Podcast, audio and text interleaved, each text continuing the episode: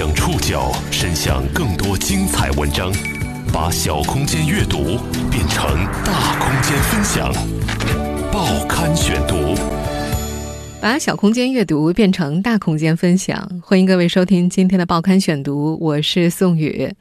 今天为大家选读的文章摘自《新京报》，我们要一起来认识两个普通人，他们分别是一起抢劫案的被告人和受害人。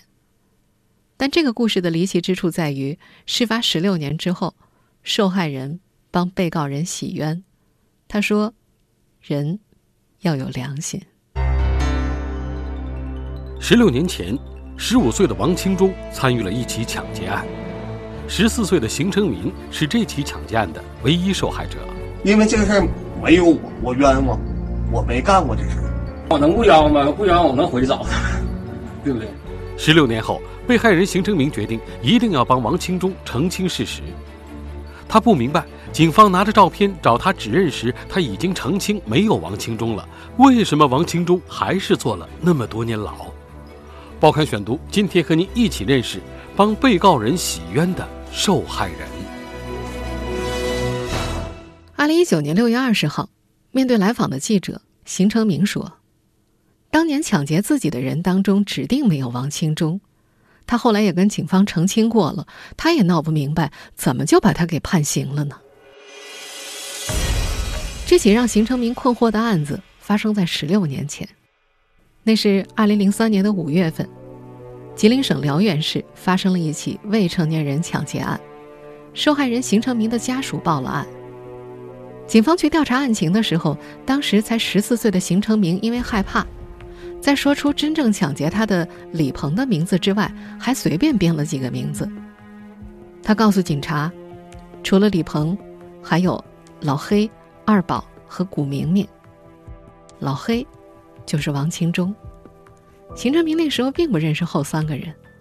多年之后，他解释说，那会儿他吐出这几个名字，是因为当时这几个人在当地的捣蛋程度是比较有名的。事发一年之后，警方开始了侦查。由于涉案四人中一人在逃，两人未到法定年龄，因此王清忠成了这起抢劫案中唯一一个获刑的人。二零零四年九月九号，当时十六周岁的王清忠因为抢劫罪获刑四年。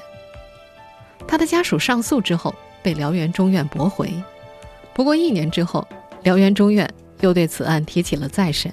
认为原判适用法律不当，最终决定撤销原审判决，判王清忠有期徒刑三年，缓刑三年，并处以罚金五百元。出狱之后，王清忠坚称自己当年没有抢劫，因为这个事儿没有我，我冤枉，我没干过这事儿。为此，他和父亲多次向相关部门寄送控告信，控诉此案在侦查过程当中有诸多瑕疵，但是一直都没有得到回应。直到二零一九年五月十四号，王清忠找到了当年的被害人邢成明。邢成明告诉王清忠，当年抢劫自己的人当中并没有他。案发后，警方曾经拿着王清忠的照片让他辨认，他当时就已经否认有王清忠的参与了。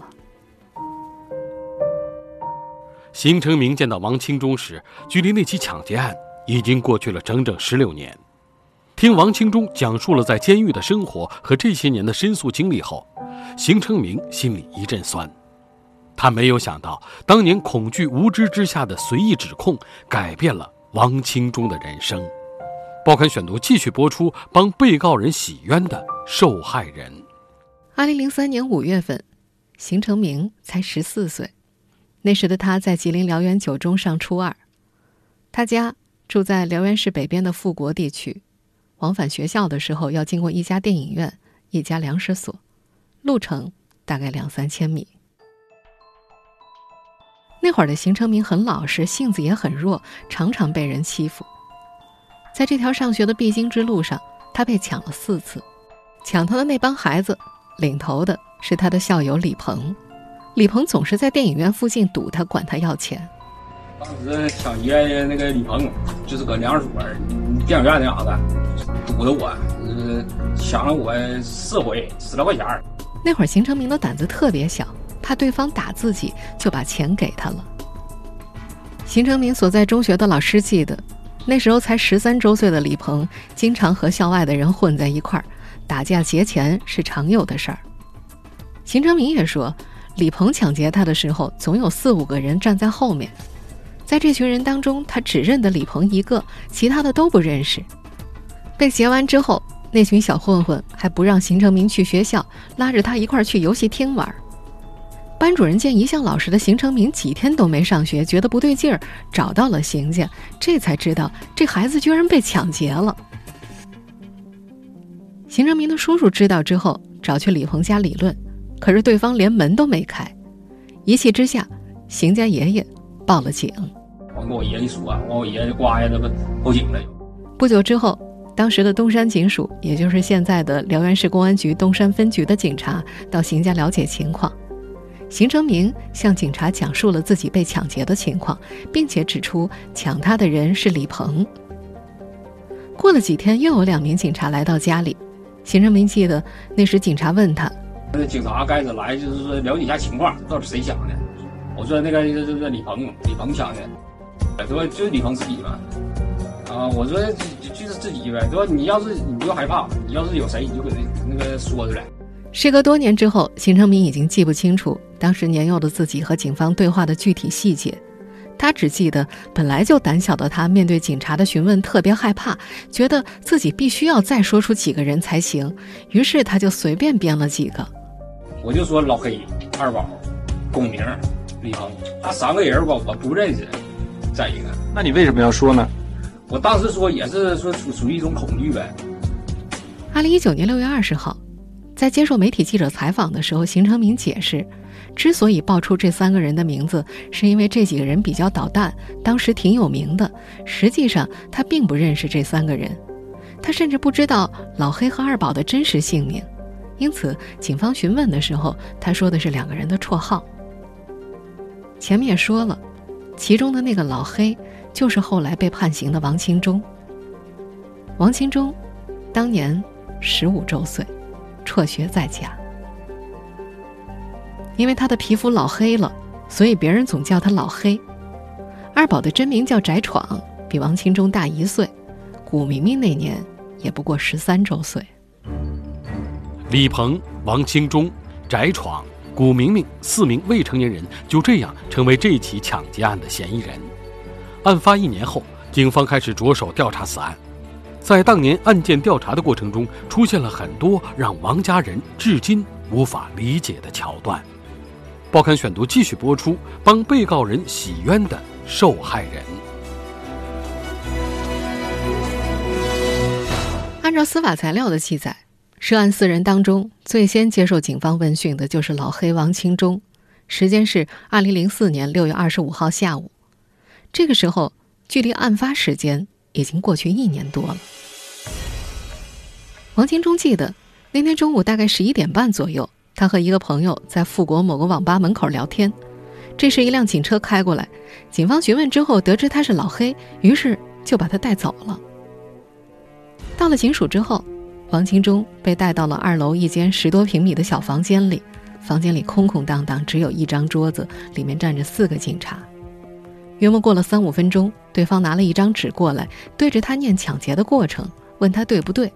完了，他就开始跟我念，念这是李鹏的笔录，说的你二宝、古明明还有李鹏，你们四个人抢劫一个小孩叫邢成明的。二宝拿砖头子，老黑拿的那个木木木板条子，那给我念对不对？我说没有这事儿啊，过来给我一个大嘴巴。王金忠回答他没抢劫。也不认识被害人邢成明。他说，在涉案的四个人当中，他就只认识绰号为“二宝”的翟闯，其他两个人并不熟悉。起初，这个时年十六岁的少年否认自己抢劫，但三四个小时之后，他交代了抢劫的经过。就是他们给我念，我这边记，然后他们再问我，完了我再答，我答对了，那啥事没有；我答错了，我就挨揍。鼻子也出血，是嘴里也出血的。出去了，拿了这么厚的书，这么大，垫着我胸口，往我胸口上打，然后照拿那个照片照我胸口上拍。司法材料显示，当时接受警方讯问的时候，王清忠供述：2003年五六月份，他在富国老电影院的小道上和翟闯、李鹏、古明明有分有合抢了一个学生四次。第一次拿了树枝，第二三次拿了木板条子，其他人拿了砖头。材料中还显示，关于一年前抢劫案的详情，邢成明、李鹏和古明明所说和王清忠是一致的。在警方介入侦查第二十五天之后，二零零四年七月二十号，王清忠被逮捕了。次日，东山警署宣告侦查终结。时隔多年之后，当时各方对这段往事各有陈述。二零一九年六月二十号，王清忠的解释是，当时办案人员让他背了一份供词，他就给我拿一张纸给我写上，让我照着抄，骗我说要我签字，签完字把手印摁了，我就回家了。古明明则说，他所做出的供述是经过引导的，而当年真正抢劫了邢成明的李鹏则宣称自己已经忘记了当年的事儿。在二零一九年六月二十四号，当年参与侦查此案的一名警察在接受记者采访的时候则说，记不清这个案子的细节了。他说：“不可能发生这种事儿，小孩子抢劫的案子必须得慎重，当时抓人肯定是有证据的。”根据案卷记载。二零零四年九月九号，辽源市西安区人民法院开庭审理了此案。但是开庭前的一个细节，让王清忠的父亲王太启觉得警方侦查阶段有瑕疵。开庭前，他找到了古明明的父亲古秀清，打算和对方一块儿去现场。可是他跟古秀清聊起这件事儿的时候，古秀清很惊讶，说自己根本就不知道。王太启说，古明明当时才十三周岁。警方讯问的时候应该通知监护人，可是案子快开庭了，人家的监护人居然不知道这事儿，这怎么回事儿啊？更加蹊跷之处还在于，当天开庭现场，检方出示了一份古明明的笔录，下方出现了监护人古秀清的签字和指纹。二零一九年六月二十号。接受记者采访的时候，古秀清证实，警方当时讯问古明明的时候，他根本就不在场，也不知道这件事儿。因病卧床的古秀清还在一张白纸上签下了自己的名字，以证明自己的笔记和笔录上的署名笔记不相符。让王清忠的父亲王太奇想不通的还有另外一件事儿。按照当地警方的侦查情况来看，案发的时候，时年十六岁的翟闯深度参与了此案。他是四个人当中最为年长的一个，但是时隔一年之后，警方调查这个案子的时候，翟闯已经当兵去了。王太喜他们向警察提出了这个情况，但他后来起诉的时候，翟闯名字后面备注的却是“在逃”两个字。王家人的这些质疑没有得到回应。当年的庭审按照程序进行，虽然王清忠在庭审现场翻供，但他依然。被判了刑。报刊选读继续播出，帮被告人洗冤的受害人。二零零四年九月，辽源市西安区检察院指控王清忠伙同在逃的翟闯。未到法定责任年龄的李鹏、古明明等人，于二零零三年五月份手持木棍、砖头等凶器，分别在富国粮食所、富国老电影院等地区抢劫作案四起，抢得九中学生邢成明现金十七元。在当时的庭审现场，王清忠翻供说自己根本就不认识上述同案人和被害人，也没有参与抢劫，对以上事情不知道。他的辩护人也提到。公安机关在侦查阶段讯问王清忠及有关证人的时候，存在诱供式、先入为主等情况，应视为无效证据。另外，当时的辩护人还提出了两点看法：公安机关在讯问王清忠时，监护人不在场；被告人不满十八周岁，即便事实存在，也带有小儿科的色彩。综上，辩护人认为本案不宜判决，应建议公诉机关撤回起诉。但是。法院并没有采纳辩护人的意见，法院认为被害人和多名被告人的供述一致，王清忠否认抢劫的辩解理由纯系狡辩，因此不予采信。随后，当地法院作出了判决：王钦忠伙同他人多次以暴力相威胁，抢劫公民合法财物，事实清楚，证据确实充分，其行为构成抢劫罪。庭审中拒不认罪，态度不好。但聂其系未成年人，应依法从轻处罚。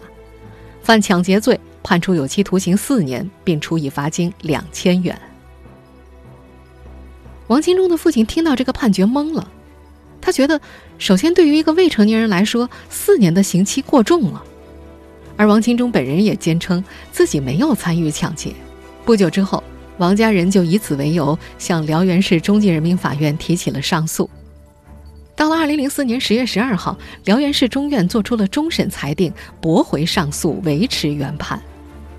辽源中院给出的理由是，王清忠在公安机关有稳定供述，被害人陈述以及同案供述和当庭质供可以相互证实，足以认定此案是王清忠所为。关于量刑方面，辽源中院认为已经充分考虑被告人的主观恶性、参与程度等情节，并无不当。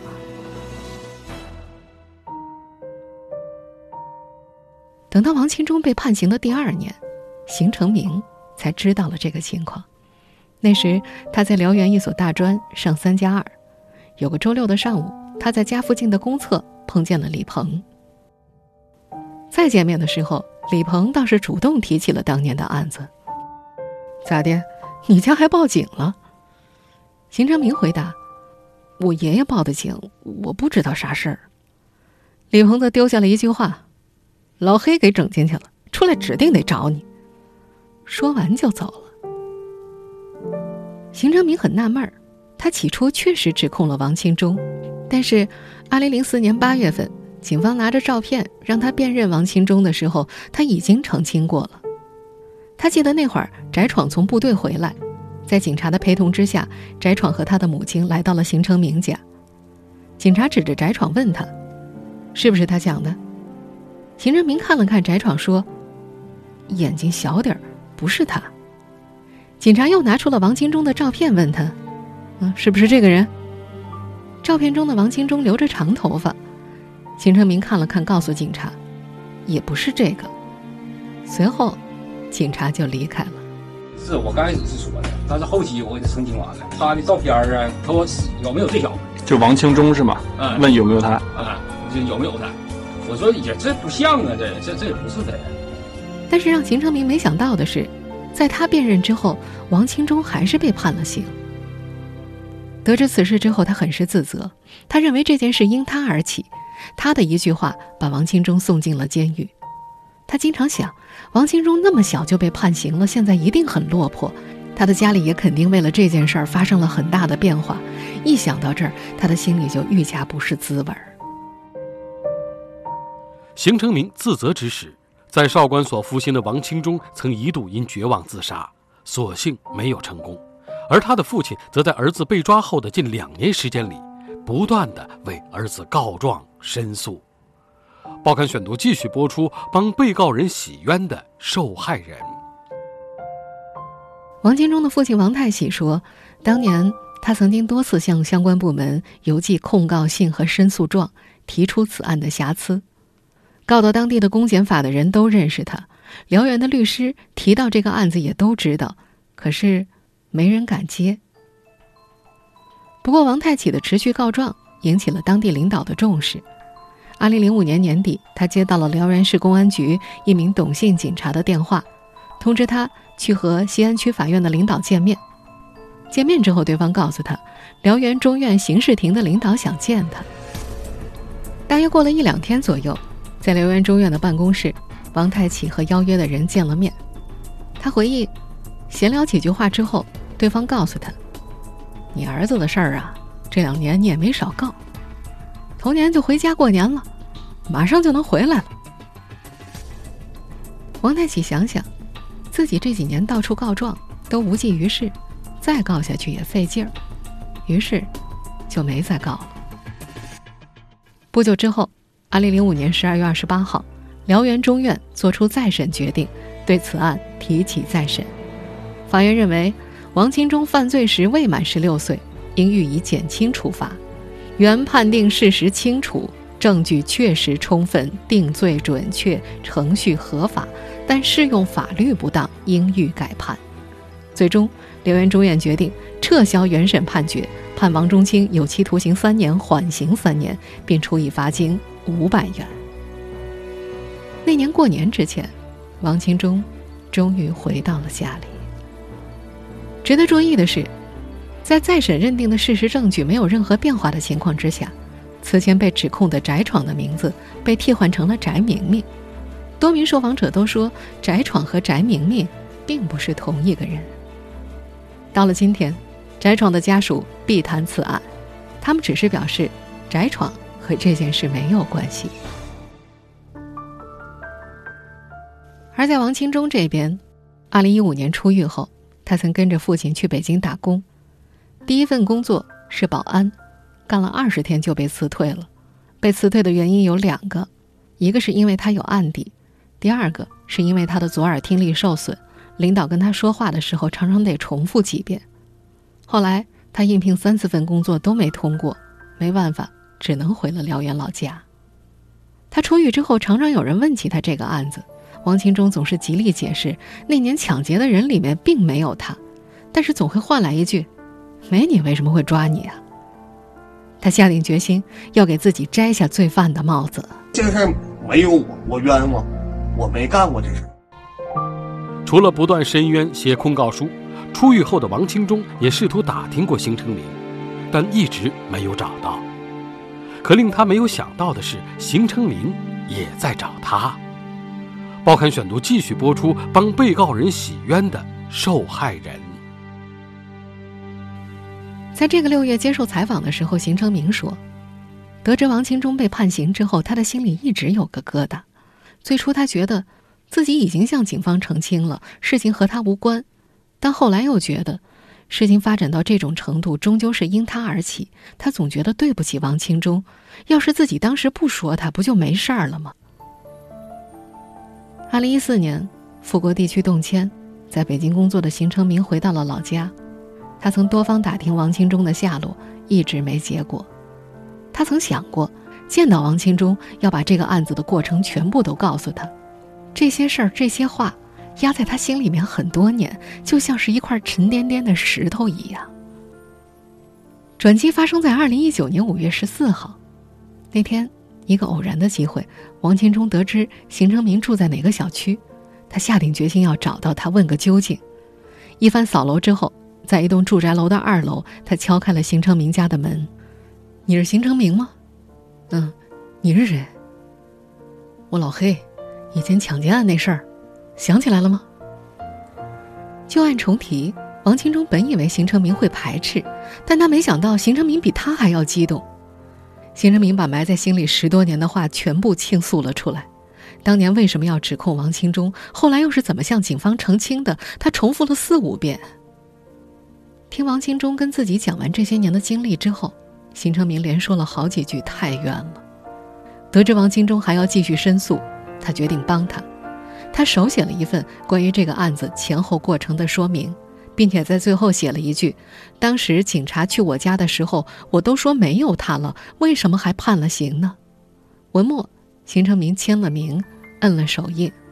邢成明告诉王清忠，无论哪个部门需要作证，他都会出席。他说：“自己虽然澄清过，但对方最后还是因为自己判了刑，这个事儿因自己而起，最后还得由他来解开。”他还说：“人都是有良心的，自己心里的疙瘩也需要解开。”目前，王清忠正在准备申诉，北京华谊律师事务所律师曲振红已经代理了这一案件。十六年过去了，他能够摘掉自己那顶罪犯的帽子吗？